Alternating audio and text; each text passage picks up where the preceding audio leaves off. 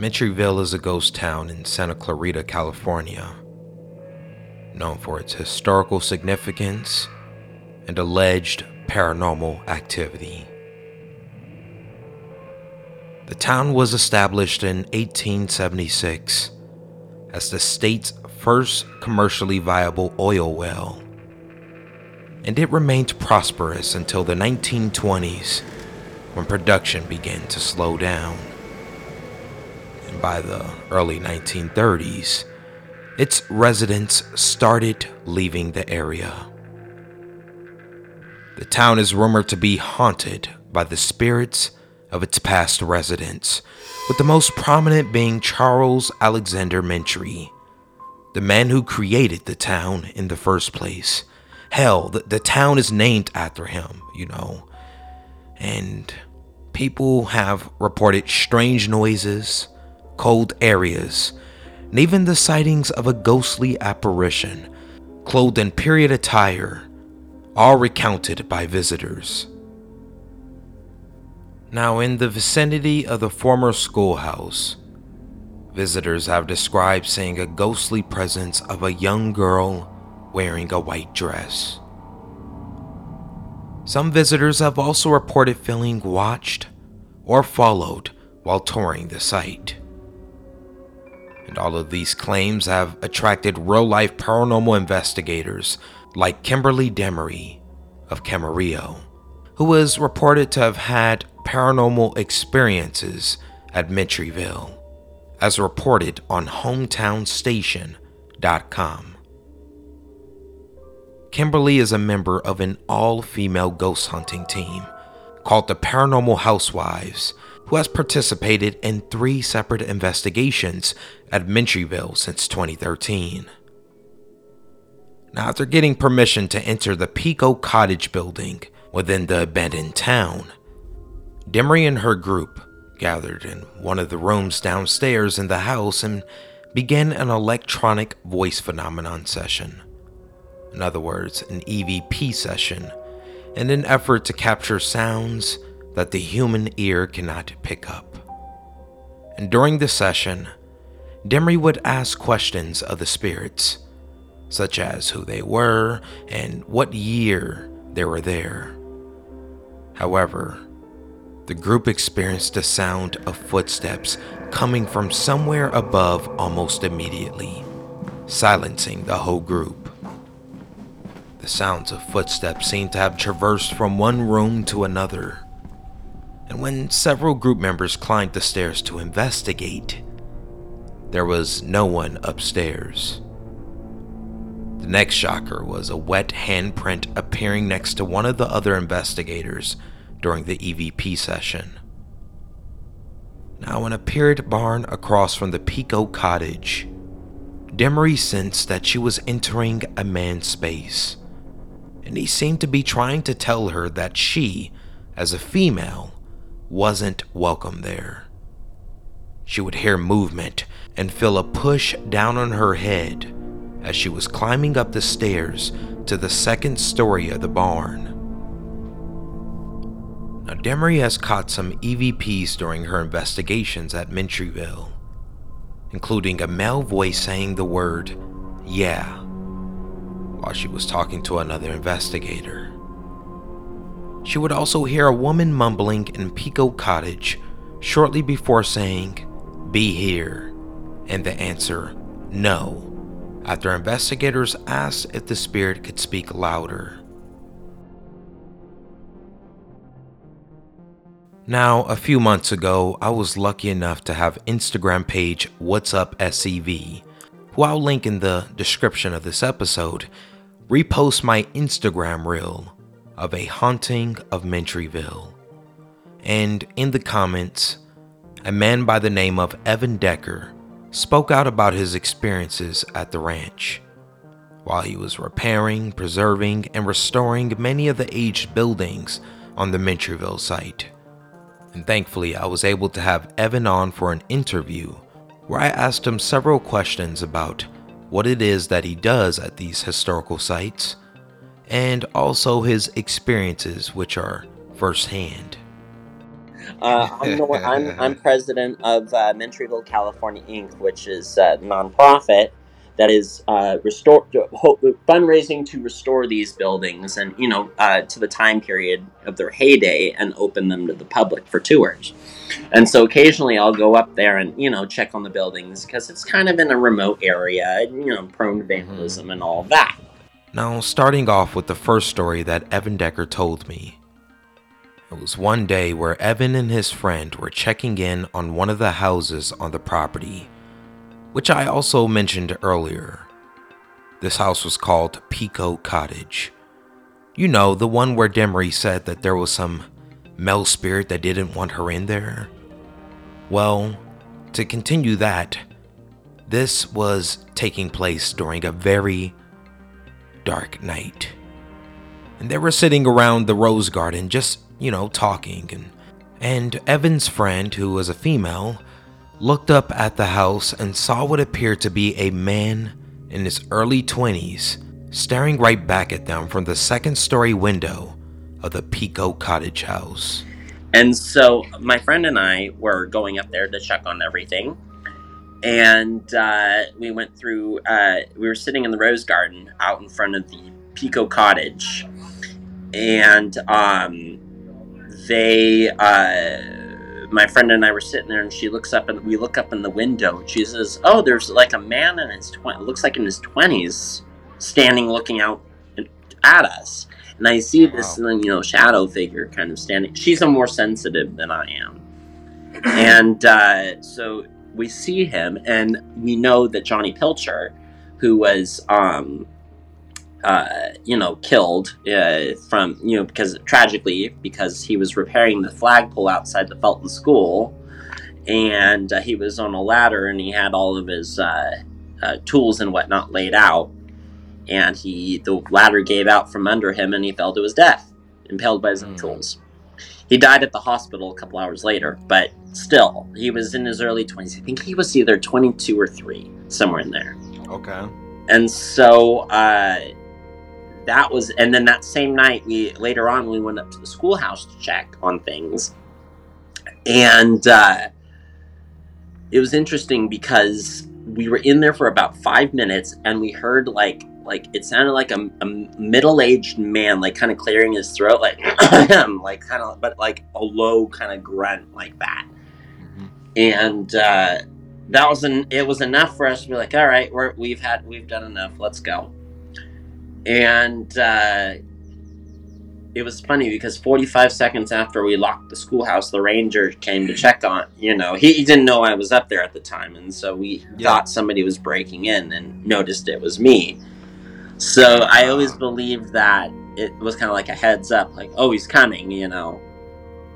Anyway, but yeah, that was that was one of the more kind of interesting experiences I've had, uh, at least at Mentryville.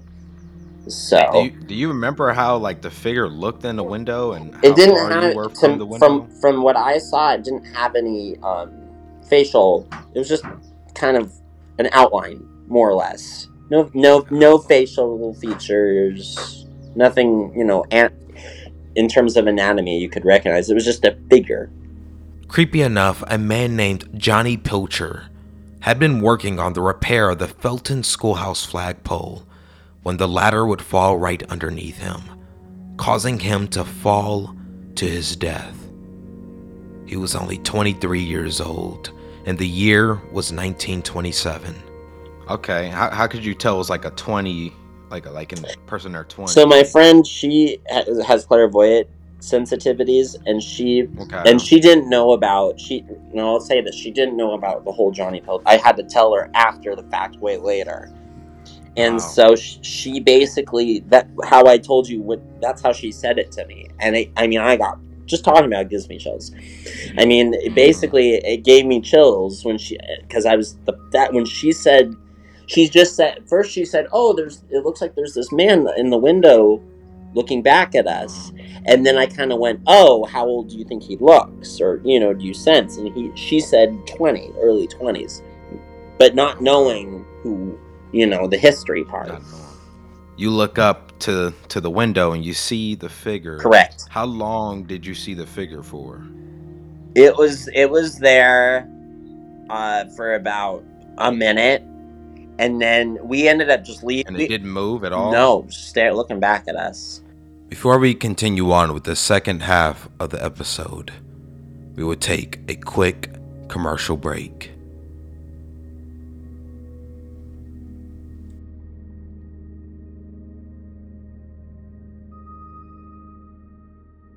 So I always would do these things where if if the people say claim they're clairvoyant or have sixth sense or whatever, I would test them. I did that there, and I did it at the historical society too, at Heritage Junction. And I would basically, you know, let them in the buildings blindly. Basically, they would don't know anything about the history of the house or the structure or nothing. And every time they, it's like they hit it dead ringer on the, you know. Yeah. So that's how I test, you know, one of the tests to make sure, all right, something's going on here. How could so many different people say the same thing about the same places? I mean, what, what does being clairvoyant even mean? It's a term I don't hear very often. But, um, someone who is clairvoyant is someone who has the ability to perceive information about objects, people, events, or locations through extrasensory perception, ESP, or psychic abilities.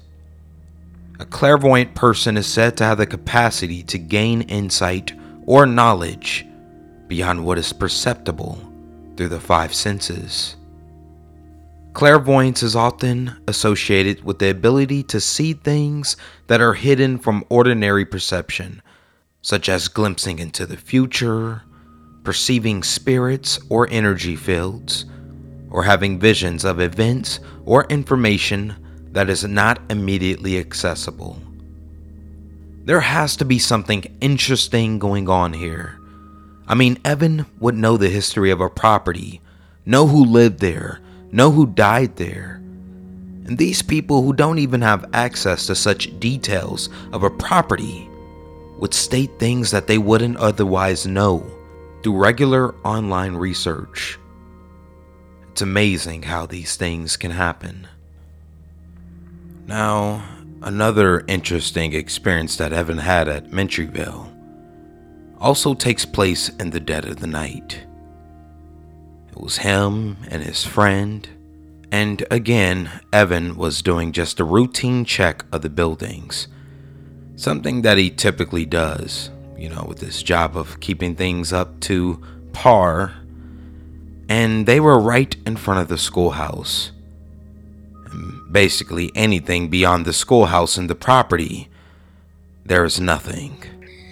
and um, at that you know at nighttime it is pitch dark up there there are a few lights up there on, on like the barn and uh, in front of the schoolhouse or in front of the big house but um other than that i mean it is completely dark up there i mean if it's a Okay. full moon that's basically how i am able to see if it's the moon you know the moonlight that's the moonlight is so bright out there you can don't even need a flashlight that's how dark it is Wow. so at the it was dark it was dark so there was no um you know moon and so Mhm. my friend and i are looking up the canyon and about 50 yards ahead of us before the first curve beyond the schoolhouse you s- i start seeing like this flickering light kind of just like going like this but flickering.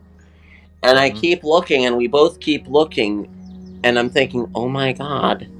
It's either somebody or something and it looks like you know they're holding a kerosene lantern kind of just like lighting the way. And it was just kind of it wasn't like coming any closer or anything it was just kind of floating there more or less. I wonder who this person could have been, or if it even was a person at all. Walking in the dead of the night in an area that wouldn't even make sense to walk at in such a time. This was 10 p.m. at night in Mentryville, in a desolate location. And apparently, this is a hiking trail, but who the hell hikes when you can barely even see in front of you? I mean, even with the small lantern lighting the way, you probably couldn't see much more than an arm's distance away. And it was just kind. Of, it wasn't like coming any closer or anything. It was just kind of floating there, more or less. Kind of about. You didn't see. Kind of. About, you could only see the light. Yeah, and it was kind of. It was fifty yards away from us, and it was kind of just hovering there, about you know where somebody, you know, an old timer, you know, the height of somebody holding the Yeah. lantern. So And it's no like hiking trail or nothing or a walking trail. or It was yeah. So that road, it's it, it is a hiking trail, yes, but it was the old service road. It actually the road, Mm, and you can look at a satellite image when you see the schoolhouse and the road continues up and goes into the canyon. It eventually turns into like a rugged old hiking trail, and then it goes up uh, up the mountain at the top of the ridgeline with dramatic views of the Santa Clarita Valley. And how long ago was this? This had to have been almost a year ago now. It didn't because it's so dark up there. So all you could, re- I Oh, mean, you have to see it for yourself. I mean, literally, once you Mhm. get past this, it is pitch dark. you can't even see Damn. your hand in front of your face. Now, after covering Evan's story of his experience at Mentryville, another listener reached out about a strange experience they had when he embarked on the desolate location. We will call this person John. One afternoon, John was driving up Pico Canyon Road and he ended up at Mentryville. As John drove through, he came to a quick stop just to check the area out from inside the car.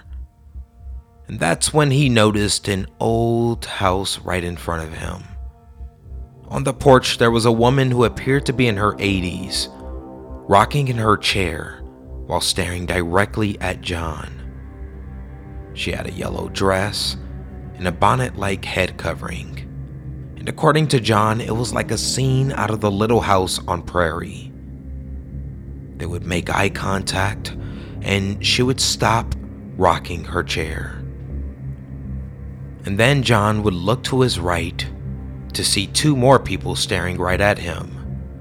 Two large young men in overalls who both had shovels and both didn't move. Lots of white linens hanging on clotheslines right around them. And John would look right back at the old lady who would now grab a shotgun that was leaning on the wall, holding it in her lap as she began to rock her chair again, still giving him that eye contact. Now, of course, John got the hell out of there, and he would begin to ask folks about Mentryville after his encounter. But they would say that it's impossible that he could have seen people because no one lived there. But hell, maybe they were filming a movie or something, but who knows? John hasn't been back since.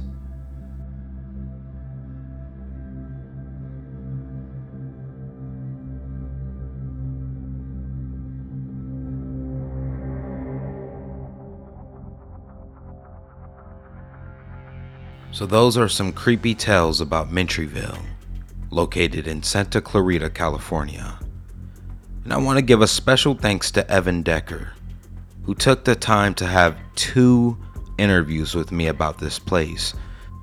We will have more episodes coming featuring Evan Decker, where we will talk about several of these hauntings, including the Newhall Ranch House, as well as Heritage Junction, in addition to several other locations around Santa Clarita. You can find Evan Decker's information in the description of this episode. Evan is the president of Mentryville, California, Inc., and also runs the SCV History Moments Instagram page, which I will link in the description of this episode. Please stay tuned for Season 8, Episode 3, featuring Stephanie Strange, where we will take another dive into Mentryville and also talk about all sorts of other interesting topics. So if you enjoyed this episode, please rate and review this podcast on Apple Podcast, Spotify, or any other podcast platform that allows it. And if you can share this episode with a friend, that would be greatly appreciated. Follow me on Instagram and TikTok at the Scarecast for more content and updates. And as always, be safe, and until next time.